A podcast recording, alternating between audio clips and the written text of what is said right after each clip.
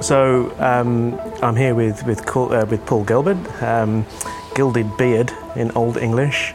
Though there's not much of a gilded beard going on. You've just got that, that kind of distinguished white bits. Da- that, Dad's got a bit well. of the ginger going on. As well, he? he did before he got got to, to his, his 80s. Yeah, yeah, yeah. So there's a little bit there. So look, let's just um, let's just briefly mention how we got in contact. Both of you and I have got a, a, a, a joint friend, Scott Laurie. Um, I'm not going to ask how you knew Scott because there's probably some sordid story there. Actually, through through friends and the gallery up here at, at Matakana oh, awesome! when he was running the Vivian. Right. As, and, and, and actually, we met at a dinner party and we got talking about housing.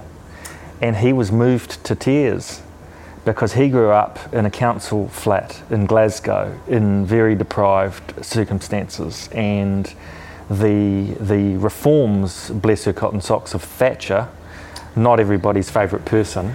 Oh, let me just let me just take a moment just to shudder. Yeah, yeah. Okay, I'm better now. She sold off a lot of council flats, and Scott's mum achieved home ownership as a result of that. Right. And it was life changing for the fortune of their family, stepping from welfare dependence to the independence of home ownership and having a stake in, in their community and some pride of place. Right. And so he then offered to help us out with the work that we were doing in the community housing sector. And so that's how we formed a relationship because he helped us with his amazing skill set around language and, and how we describe what we're doing in the community housing sector in New Zealand. Yeah, Scott's a Scott's a, a, a wordmeister at, Yeah. at, at, at, the very minimum. is a, is a is an inspirational guy. And look, so I, I was actually speaking to, to Scott, and um, both of us are lefty Guardian readers, so we, we always rant on the social ills of the world and all that kind of stuff. And we got onto the subject of housing, and what prompted it was. Um, for everybody listening now, we're just sat in the foyer of Matakana Cinema, and there's lots of local development going on. And just recently, they've started developing the the grounds around the school. You've probably seen as you were driving in, all on the left-hand side. Um, quite large sections, quite large expensive houses, no affordable housing, and a, quite a, a, a very dull housing development. And I, I just made a comment of, on this on well, somebody actually posted on the local social media group about the new development. And um, I actually went on and just posted a, a link to Earthsong in, in over in Auckland. Uh, for, and I don't, I'm not, this isn't verbatim, it might not be right, but from, from my understanding, it was it- it's sort of an example of high density housing, but done around a, done around a central community, and it's done pretty well. It's not perfect by any means, but it's a great example of how things could be done. And it was just really concerning listening to, you know, not a week goes by when you look on social media around here where people are either struggling to find somewhere to rent or struggling to find somewhere to buy. Uh, and certainly noticing what's happening with the housing market around here um, over the past um, 10 years probably. Um, it's astronomical. And that's all very well for us that own land and houses and all that kind of stuff. But I'm also very aware that that's not representative of the whole of New Zealand. And so I, I was talking to Scott about this, and uh, I just put the idea. I said, you know, I'm, I'm a filmmaker, uh, documentary maker, and all that type of thing. And I thought, oh, there's a story here that needs to be told, and and it's not the financial story; it's the human cost to all of this. Yep. So Scott put us in touch, and here we are. So. Uh, you were on your way up to Waitangi, I believe. So just tell me, and, and we agreed to meet here on, on the way up. So tell me what you're doing up there. Well, it, um, it's it's become one of those big, gnarly, complex, large-scale issues that we can't ignore anymore. Um, I sat last Friday with Hurimoana Dennis, who's the chief executive of Te Puea Marae, which is in Mangere Bridge in Auckland, and uh, he reminded me because he's taken now, I think, close to 500 households from homelessness off the streets and got them into secure homes in, in the Auckland context through the marae there. And he was the first person to call it out in 2016. He used the C word, and everyone was denying the C word was relevant and it was crisis. Uh, the, the best we could get out of the government of the time, that was the national government at that stage, was they were calling it a housing challenge. in 2016, up to 2016. And, and he said, to hell with that, this is a crisis, because he was seeing it firsthand yeah. as an urban Māori marae. The first family that he took in in 2016 was a Pākehā family, uh, husband and wife with their five kids who were living in a car, and they are now in a stable and secure home. And that program really was a tipping point, I think, for the dawning of a realization at the grassroots in society that we actually have a problem and that we're all part of this together. Because you've talked about high end developments going on around the country. It's not limited to Matakana. Where the private market's working very, very well. It's functioning very well as a rationally economic engine. But the rational thing to do as a property developer is to produce uh, properties that are large and of high value, not affordable housing. And so, if we're waiting for the market to fix this problem, that, that's going to be an awfully long time. That's not going to happen because it's not uh, a, if you're in a profit making business, which the housing market essentially, there are three main players in the market. There's the open market, which is your Barfoots and Thompsons and your, your Mike Greer homes and the people who buy land, develop land, and build houses and then sell them or rent them. That market's actually functioning very effectively in a financial profit extractive kind of world where you maximize your capital investment based on the land value and to do that then what you do is you build mansions. You build four or five bedroom houses with two or three bathrooms because the underlying land value requires you to do that to get a return on your investment. That's not going to be the solution to our problem. Mm-hmm. The other big player is the government and they thankfully since 2016 and since the, the, the magic of, of realizing we actually do have a housing crisis have um, realised they need to start producing more, let's call them state houses, um, which is great and it's right and it's proper that they do that.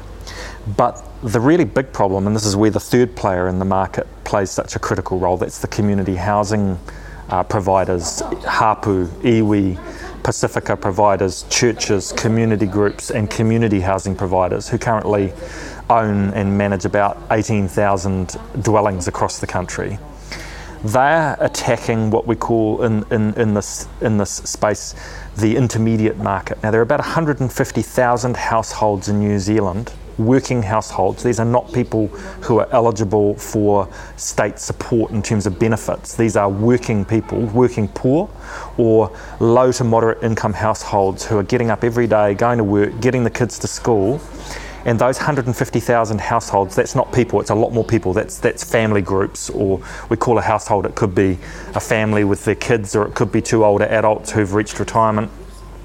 They can't afford to rent or buy a house based on the definition of spending no more than a third of your total combined gross household income on your rent or your mortgage, depending on whether you're a renter or whether you're trying to own your own home. So we've got a, a massive systemic problem in that space. It's the it's a effectively it's an affordability crisis that we've got, and the problem is that there's no affordable, there's not insufficient affordable housing product being delivered into the market. So you you hit on it when you describe the situation and what you're observing here is lots of really quite high value, large scale housing happening all over the country because that delivers shareholders and companies a good profit margin. But it's not what we need as a nation if we're going to address this systemic problem and get affordable housing for people who need it. One, one phrase you just said just really resonated with me, which was the working poor. And you know, I, I, like Scott, you know, I I grew up in a reasonably deprived area of the UK in in Birmingham, around the Midlands. Um, not in the same league as you know some of the Glasgow or Edinburgh tenement buildings, that type of thing. And I grew up in the Thatcher era, and um, and I watched communities. It was interesting because, like you said, it was liberating people who were aspiring to own their own home and that was made possible. But I also, but as the years went by, you saw the social cost of that, and you know, it's very easy to sit in in you know, the house at your own, comfortably paying your mortgage, watching it appreciate in value, and then think, "I'm all right, Jack." and it's it's it's, it's a it's a complete faux pas to think that people struggling or people struggling with housing or people who are homeless. Um, are either lazy or unemployed or looking for handouts. That's just not true. Because it's just not true. No, They're- we're, they're- we're living a lie, and, it, and, Yeah. and I think you've, you've nailed it there, right? So I, I have the pleasure uh, with my wife and, and our son of owning our home as well. There's no housing crisis for people who own a house. Uh, we're laughing all the way to the bank because our houses are earning more than we are. Yeah, I, I looked at. I think our, our properties earned more than I have Yes. over the past Yes. by a large margin. Exactly the same. So I work in Yeah. the charity sector, so we're Yeah. not well paid. So Yeah. my house has been earning way more than me for the last 20 years, which is just ridiculous. So what we're actually talking about, but we're all in this together. Hmm. And so I haven't answered your question about why, why I'm going up to Waitangi, but I'm going up there to hear and listen and observe and see what the iwi, hapu and Māori, tikanga Māori view of what's going on in the housing system is because I know uh, for example, from my meeting last week with, um, with, with Huri um, down at Te Puea Marae, that they are preparing a massive treaty claim directly targeting housing, which will go live in March and really address this issue from a Māori perspective because Māori are disproportionately impacted by this housing crisis because of their traditionally lower incomes and lower earning capacities. They're being marginalised, as are Pacifica communities, and there's been an alarming decline in the levels. For example, one measure we might use to measure stability and security of community is how many Māori and Pacifica families own their homes.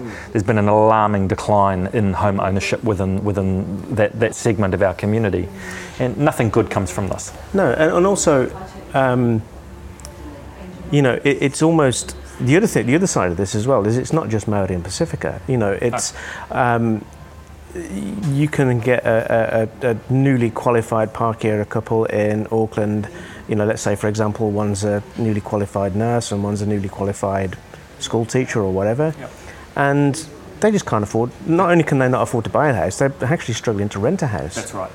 and there's something fundamentally broken about that and as a society to continue on thinking that's okay we'll just end in a very slow and messy car crash. Well, you're right because what we've done in, in effect, and it's not as if it was intentional, but there are there's 30 years of contributing government policy settings that have um, ended up uh, in this train wreck. Uh, chronic underinvestment investment in affordable houses is, is, is really one of the main root causes, and that began with the reforms of, of, of, of neoliberal economics in the late 80s and early 90s.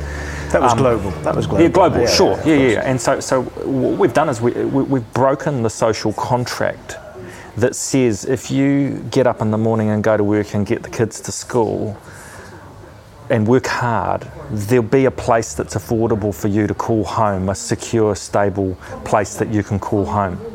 And so when you start to break those social contracts, social cohesion breaks down, community breaks down, and you start to see a whole range of unintended social ills emerge, which may not be directly in people's minds attributable to something as simple as housing, but they are because you, they, people don't have a stake anymore in their community.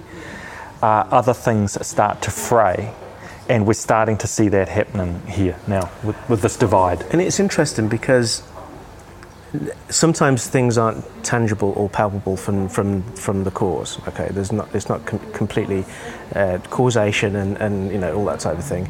And uh, we don't have to just look at New Zealand. We can look at the whole crazy last four years of American politics and the rise of. Of, of, of that, and that can be just as equally attributed to vast swathes of working poor who have just been disenfranchised for decades, and they come to the point where they think, well, what have I got to lose? I'll just try some. Let's just vote for this guy. That's right. That's So, right. so, and but you know, you you get into a point where I think not only in New Zealand, but probably in the UK or the US or Western Europe, um, the actual disposable income, income and quality of life, even for working families, is decreasing each year. Um, and it affects us all. You know, like you say, you know, we both own properties and we're both laughing all the way to the bank to a degree. But only when you decide to cash that in, you can't do anything about Well, it. also, for the yeah, but also we're, we're, we're, we're a part of this community and we're a part of this nation and we're in this together. And, and it's just a nonsense to think that we're, we're not all connected and that we don't need to work on this together. So I suppose I come today with a message of hope because there's some extraordinarily powerful and wonderful initiatives that have bubbled up from the grassroots all over the place. And here we are, you know, north of Auckland. And I mean, I give one example. For example, up at Kai, up in Kaitaia, there's a trust up there called the He Trust, run by a guy called Ricky Houghton. Now, Ricky is one of the legends of the industry. People love him, people hate him. He breaks rules, so you know um, he's not everybody's cup of tea. He probably drives the local council up there absolutely mental, but he gets stuff done. He has with his team, uh, moved, I think, 500 houses which were otherwise going to be demolished.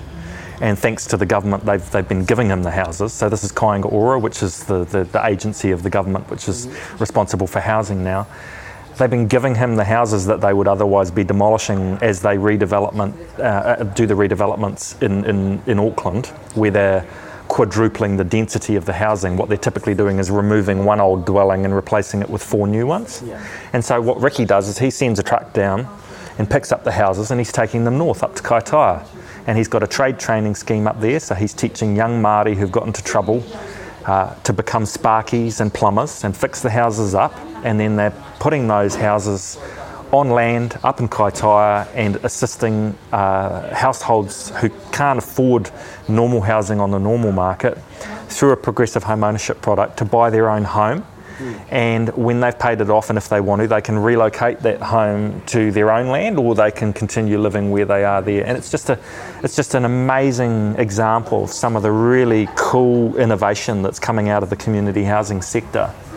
So, so three, so two or three things with that which come to mind is yeah. first of all, um, the Resource Management Act needed clearly needs to be completely overhauled to enable the, okay, let's take it back even further. Yeah, yeah, yeah. So, yeah, so as, he got in terrible trouble for doing course, that, absolutely, because yeah, yeah. he broke all sorts of rules and all sorts yes. of people got noses out of joints because they, they, they lost sight of what's he actually trying to do here? Because he's not trying to make money, I can tell you that much. He's, he's trying to help people get into their home.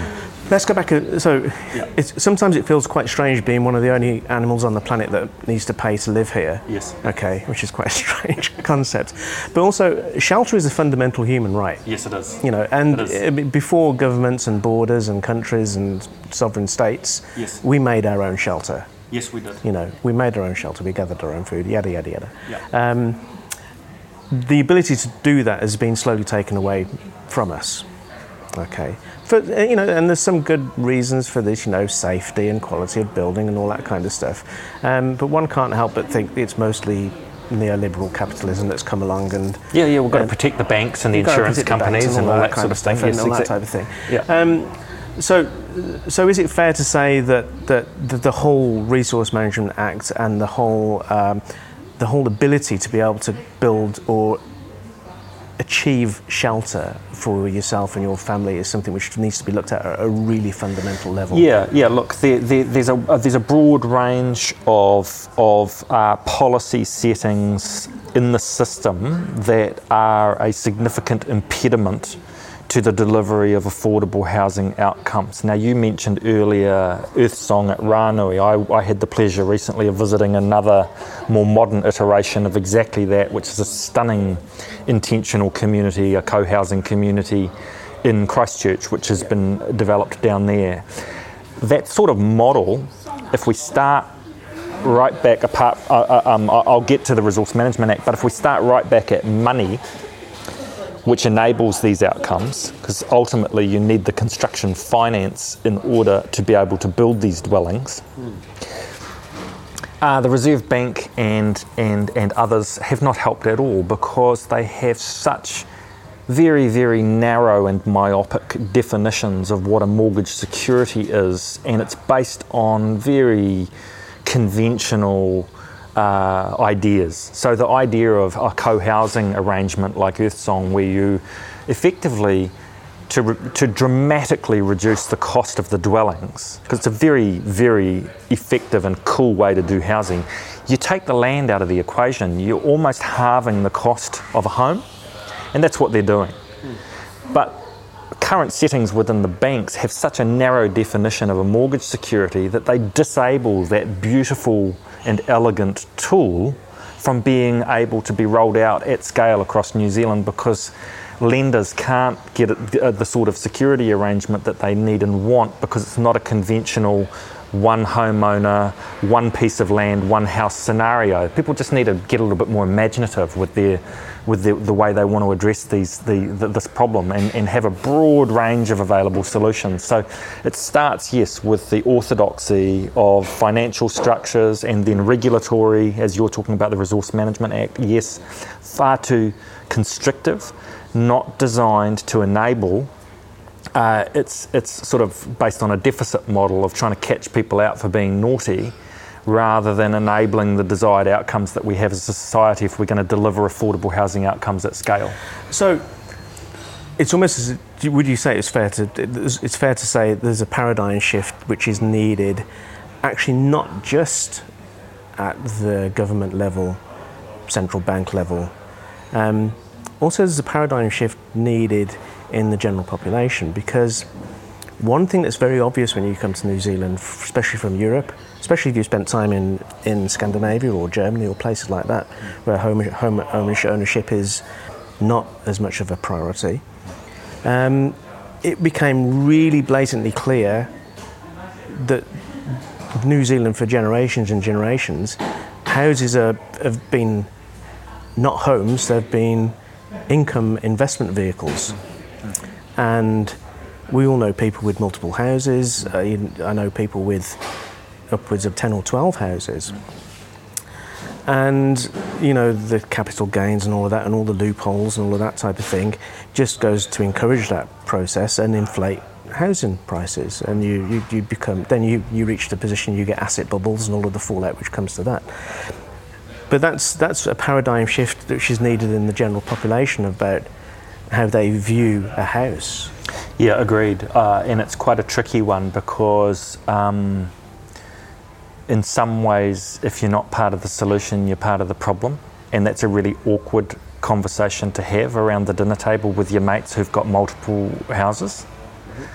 Uh, because what they are, you know, the, the, the, they'll, they'll, they'll bring out the, the, oh, I'm providing a service. I'm a landlord and I'm providing a property into the market that's or available. I worked hard for my money. I should be able to do what yeah, I sure, like. Sure, yeah, all yeah, perfectly rational yeah, yeah. economic arguments, but. We, we, we, don't live on an island. Well, we do. We, uh, thankfully, yes. at the moment, particularly. Metaphorically, yes, we don't. Yeah, yeah. But um, people need to understand that that every extra home that they own is a place that's been taken, which might have been taken by someone else. I mean, we still have agencies of the state right now going out and competing with first home buyers because they're not hitting their construction targets. Buying houses off the open market, competing with first home buyers. So, what are they doing doing that? Don't do that. You're driving prices up and you're taking places away from others who might be able to, for the first time in their lives, get, get, get a foot on the equity uplift, which ultimately helps people to transition out of, out of poverty. I mean, if you, if you think about it at the most basic fundamental level, when we're transitioning people, and I agree, home ownership is not for everybody, and I would love to see a much larger, more professionally managed affordable rental stock in the New Zealand market, and that, that's happening. So the, the, that's the build to rent phenomenon which is emerging. Unfortunately, what we're seeing widespread evidence of is well capitalised individuals seeing poverty and the housing crisis as yet another opportunity to make more money. Um, that that bugs me, but I'll get over it. You know, um, yeah. uh, but but you know, better it, the devil you know. It's, it's like musical chairs, right? Yeah. So if you're t- if you're taking on extra houses um, to increase your property portfolio, you're removing chairs that other other people might have, have, have been able to sit on. And so, if you're not part of the solution, you're part of the problem. And people really do need to start thinking about the role they're playing personally because we, we, we've all, if, if the crisis has got to, to such a magnitude and complexity that we all need to get involved in playing the part that we can to address it in whatever capacity we have. Some of us have more capacity than others. Uh, how much profit is enough profit for a property developer before they start thinking about some of that residual profit being applied to community enhancing initiatives such as delivering affordable housing? At the local government level, for example, all over the rest of the world, there's a thing called inclusionary zoning uh, which means that a portion, if you come to me as a property developer and you say, I've got a piece of land here, I want to turn into 100 houses, will you, the local authority, give me permission to cut that up into 100 sections, just like's happening down the road here at Matakana? Um, and I say, as the local authority, yes, I will give you permission to turn that one piece of land into 100 pieces of land and build 100 houses, but I want you to set aside 15% of those to be affordable houses. So 15% of, of those sections you're going to gift for nothing to the local community housing provider who's going to build community housing, affordable community housing on that. Now, the property developers hate it because they think it's a tax but that's operating right now in Queenstown and it's extraordinarily successful. It's the only region in New Zealand that's using inclusionary zoning. This is the whole of the UK runs on inclusionary yeah, zoning. And most New of York, Europe. Yeah, most of Europe. You know, and in New Zealand, we've got a very well organised, vocal, and well funded property development community that resists that because they see it as an additional tax. But hold on a minute. Where, where, where are people going to live? And, and if they can't find a place to live, what, what effects that going to have long term on our society and our communities when we have disenfranchised, alienated people with no stake in their community and no place to call home? I mean, the future is bleak if we keep going down that path. Also, the other thing, I'd be interested to get your thoughts on this as well. You know, it's um, the whole the whole globe has been kicking the neoliberal football down the road for a long time now. And we're coming to the point where pretty much every country in the world is going to be heading towards 0% interest rates or even negative interest rates on a central bank level, just in order to just to prop up the economies in some countries. Um, that's good in some respects, but you, I almost get the feeling that becomes almost like a, a, a monetary apartheid system where you get equitable individuals who can access so property developers, organisations who can access huge amounts of money f- for next to no interest. But then you get the you know the, the young couple or the family who you know just manage to keep their heads above water and they can't access money at that level because because they're seen as a more risky That's right. investment. That's right. Um, so then what then it seems to exacerbate the problem because you go, well, actually, yeah, I'll, I'll, I'll mortgage myself to the to the hilt and will enc- encourage house inflation because I, I, can afford to finance that. Mm. And in the process, you're you're continuing to, to price people out of the market. Yeah, absolutely right. So this is where I'm. I'm a, um, have, have you um, heard of a woman called Kate Raworth? I've heard of the name. Okay, so she's is she, she, is she an economist? She is. Yes, she's, yes, yes. She's um, she's my rock star economist, yes, yeah, and, yeah. and, I'm a raging Kate, I, I like Kate fan. Steve. Uh, what's the what's the Australian guy? Steve. Um, anyway, it's a similar kind of similar right. property. So Kate, Kate um, wrote a book called Doughnut Economics, which is a, a, concept of a circular economy, which is the, she did a TED talk, didn't she? Yeah, and in, in fact, Yes. I had the um, privilege of, of hosting a political debate just before the general election. We had um, all the candidates from the major parties, and Kate beamed in live from Oxford because she's she's on staff at both Oxford and Cambridge universities, and and she's written. Um, We won't hold that against her. no, no, no, exactly. Yeah, yeah, yeah. She's just overachiever. Terrible. Um, I'm a raging um, fan of doughnut economics Yeah. because it's about a circular economy rather than that um, single bottom line financial extractive economy, which is totally unsustainable. I mean, you know, um, we've all, I hope, most of us anyway, have sat in the in the science lab at secondary school and put the bacteria into the agar jelly and watched what happens to the agar jelly and what happens to the bacteria, right? Well, that's her economic theory. The Earth is a closed system. If you keep eating it, you're going to eat yourself to death. We have to be a little bit smarter about the circular economy. And Well, you so- can't have unlimited growth with finite resources. Well, exactly. Yeah. That's it, right? So get with the program because that's neoliberal economics and, and basing your, your concept of success on endless growth, which is GDP. And we're not going to bash. We're not, I'm, not, I'm not bashing capitalism here because no. because It's got a role to play. because capitalism is just uh, has just as much merit as as you know, if you, any extreme. Let's take Marxism to extreme or capitalism to extreme, they're both as, as poisonous as each other. That's right. So, so money's not morally neutral. It can be used for good or not. And so, so to answer your question, on- Compassionate capitalism. Oh, yeah, yeah, yeah, exactly. I mean, um, we, we, we, we have some goals in the organisation I'm associated with because we've effectively set up a financial organisation to address the issue you talked about, which is, you know, payday lenders and the outrageous situation where um, people prey on the, the poor or the working poor who have to pay the most for their money when, when that's just not fair and not right. So, so, so um, we've set up an organisation called Community Finance, which has been specifically designed at this point in time to provide lower cost finance on better terms than is available from the banks mm. to community housing providers yeah. so that they can build affordable housing because they're paying less for their money.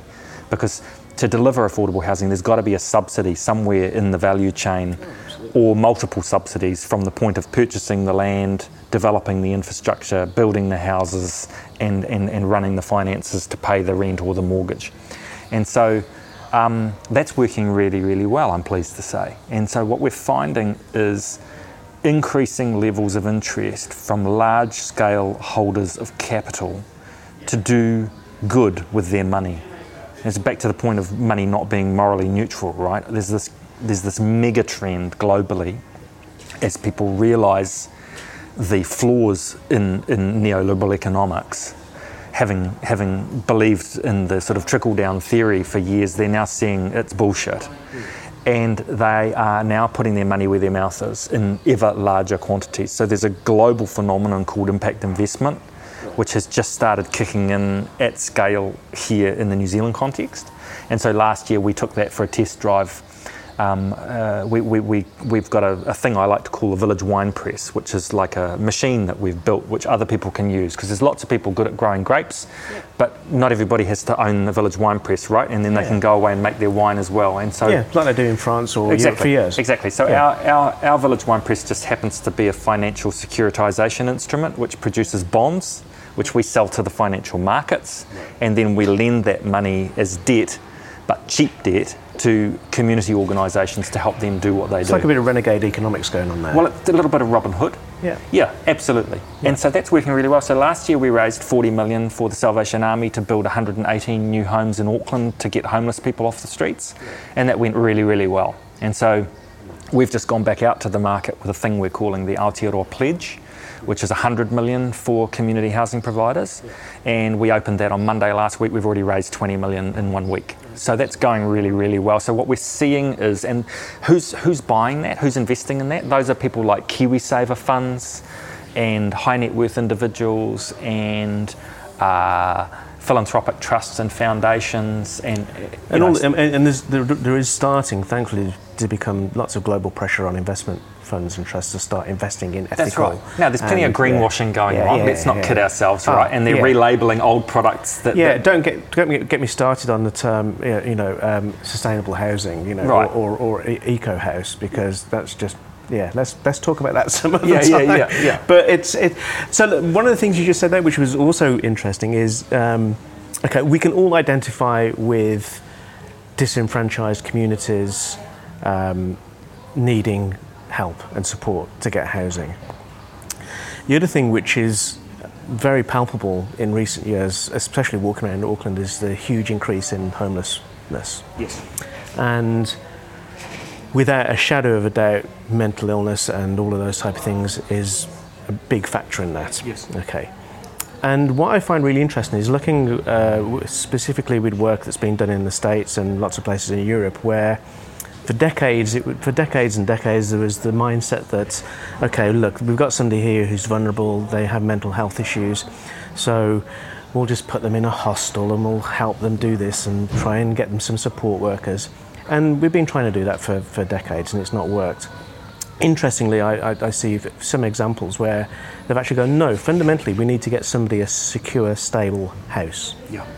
Once we've done that, then let's help them with their mental health issues, That's their right. employability, their training. Yep. And that has shown phenomenal results around the world. Yeah, and it, it, it's, it's um, now operating through the community housing sector at scale in New Zealand. It's called Housing First, is the, is, yeah, is the philosophy, and, and, and it's operating really, really well in the New Zealand context, primarily delivered by a group of leading community housing providers.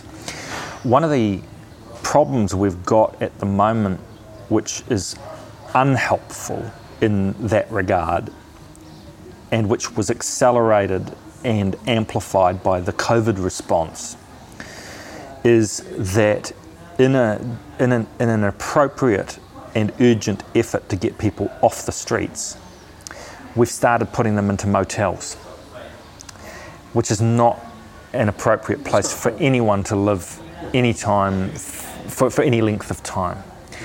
And so it's, that's a very temporary band aid to a significant problem which you've, you've identified in terms of, of, of, homelessness. And our aim is to make homelessness brief and non recurrent and, and rare through utilising Housing First. But in terms of doing Housing First properly, you have to have the hardware as well as the software. The hardware is an appropriate dwelling, permanent dwelling, for someone to live in long term, and we just haven't got the supply of those of that hardware of those dwellings. The second element you've referred to is all the other wraparound services that go alongside that, the software that make the hardware work.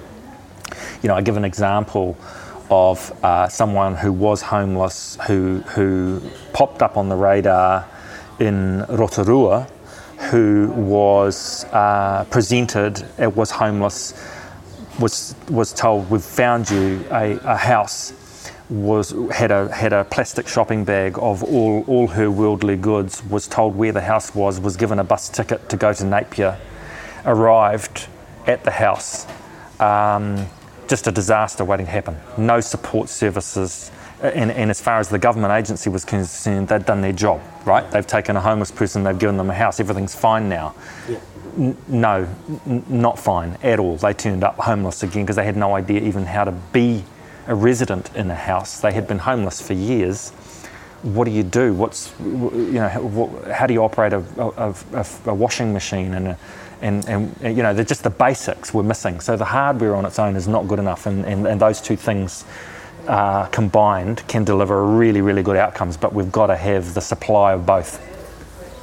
I think that's a really interesting example of it's so easy for us in our relatively stable mental states um, for us to view people like that as lost causes. We just think, oh, you know, they've got mental illness, they've got issues in their life, you know, they're always going to be like that. There's not much we can do about that. Mm. Um, Absolute nonsense, though. I mean, I, nonsense, I, I, yeah. I, like, like with, with, with Hurimoana, he had a photograph of a woman, uh, uh, one particular person, I won't name her because it's uh, just for privacy reasons, but she, she turned up at his marae homeless. She, in five years, that was 2016, now she's in a New Zealand Housing Foundation progressive home ownership home, uh, fully employed with her children, uh, and owns 60% of her house with a mortgage from the bank and needs no assistance from anyone. She didn't. She just needed a hand up. Yeah. That's all she needed. She just she, she, she, some life events had happened, and she found herself through through no fault of her own homeless.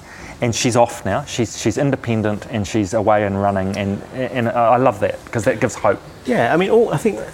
Uh, in London, I, I had ex- my father suffered from um, he was bipolar and suffered from you know mental health issues, more aggressive towards the end of his life, I guess. Uh, this was the East End of London, and so you know I saw pretty, pretty firsthand some full-on extremities of people struggling with that. But what was very heartwarming is actually seeing people coming in. You know, you'd, you'd get somebody coming in who'd had a nervous maybe they might have been bipolar to an extent all of their life, but it was always fairly manageable. But then some life event happened, whether it was a divorce or a loss of a spouse or something like that, sent them into a tailspin, living on the street. Um, and the, these people were functional members of society. Uh, and through no fault of their own, they find themselves in a, and they're not looking for a hand out, like you say. All we're looking, all they were looking for was some, some equitable opportunity. That's it. To just to just help them get back on their feet again. Yeah, and there's something profound about the stability and security of a place to call home. It's a shelter. Uh, uh, to, you, know? th- you can then start to address the chaos of the other things that are going on in your life from that base, from that anchor. Yeah. Well, you know, it, it's it.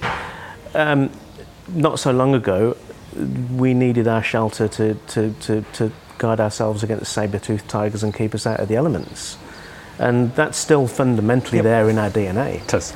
And so psychologically, without shelter, without somewhere we, where we can put a root down, we it's difficult for us to be a productive. I, don't like the word productive because it has economics tied to Sure. it, but a, a, valued and Yeah, thriving members of the community. member of That's, the that's, community. Thank you, that's the word I was yeah, looking yeah, for, yeah. So, so, so we had Leilani uh, Farha come out from the United Nations last year as the special ra- ra- rapporteur on housing, um, and we've really taken a, a human rights-based approach to housing o- off, off the back of that visit. It was quite helpful in terms of clarifying our our national position on this because I've I've been quite recently and visited numerous households, uh, and you would be shocked. If I mean, an average person would be absolutely shocked to know that a lot of our fellow citizens in New Zealand live with dirt floors, with no electricity, with no running water, and with no sanitation in 2021. Uh, that's the reality for people, and they're not complaining because that's their reality and they live with that. Uh, would, would, would their lives and the lives of their children be significantly improved and their prospects to realise their potential be significantly improved from having a proper dwelling? Yes, yes, it would. Um, and I think there comes a point where we have to say that's not acceptable anymore. Um, and what are we going to do about it? We together. And I, I think we over rely sometimes on, on, as Kiwis. We go, oh, it's a big problem. Let's all point at Wellington, right? Where's the solution coming from government? No, no, no, no, no. We're all in this together. Everybody's got to play their role as communities, as, as workers, as citizens, as, as um, organisations, as companies, as investors, as property owners. And yes, the government's got a role to play as well. But the problem is way too big. I mean, their balance sheet isn't, doesn't come close to the shortfall. And we've got 22,000 people on the social housing waiting list at the moment. I can Oh tell yeah, we have to be realistic. There's Yeah. no way central government can fund a massive social housing program. that's too big. It's too big. So Yeah. what you're saying is we have to put vehicles and, and legislation and more carrots rather than sticks in place for for uh, Innovation, participation. for the free market That's right. To, to, to actually see value in doing this. That's right, and local government's involved as well, but the, even they're hamstrung because I mean, local government technically is responsible for infrastructure, right? Pipes, roads, wires. Well, the- well they, they don't have the, the, the income mechanisms to pay for that stuff. So the government right now is writing hundreds of millions of dollars of checks to, to fix the pipes and do the water and do the wires and do the roads to enable the housing outcomes because local governments can't afford that stuff. And, and, and we're seeing constraints and perverse unintended consequences all over the country as a result of, of, of their inability to, to, to finance these things. Hmm. Paul, what what I think, I mean, this has been one of those great meandering organic rambles, that kind, but I think we've got. a- It's been really interesting meeting you and talking, you know, understanding a little bit of the work you do and some of the interesting things that are going on, and you know, we could sit here for another six hours and, and meander. But I think if you're up, if you're if you're up for it at some future date, I'd, I'd, I'd love to get together with you regularly, regularly, and maybe Perfect. take one specific topic Perfect. or area, and then we'll discuss that in length. Um, but what I am interested in before before I let you head off to to, to Waitangi, um, is do you feel optimistic, Yeah. and should we be feeling optimistic about it?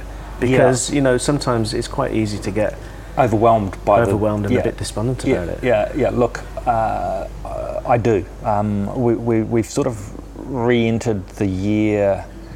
Uh, last year was a was an absolute roller coaster, 2020, and lots of unexpected um, things happened. But uh, yeah, certainly re-entering the year with renewed hope and optimism, and there's a few reasons for that. Um, but one of the most profound is that I think people's sense of priorities have shifted with COVID in terms of what really matters, and it's in a good direction. People, as in population The general, as a whole. popula- the Yeah. general population, Okay.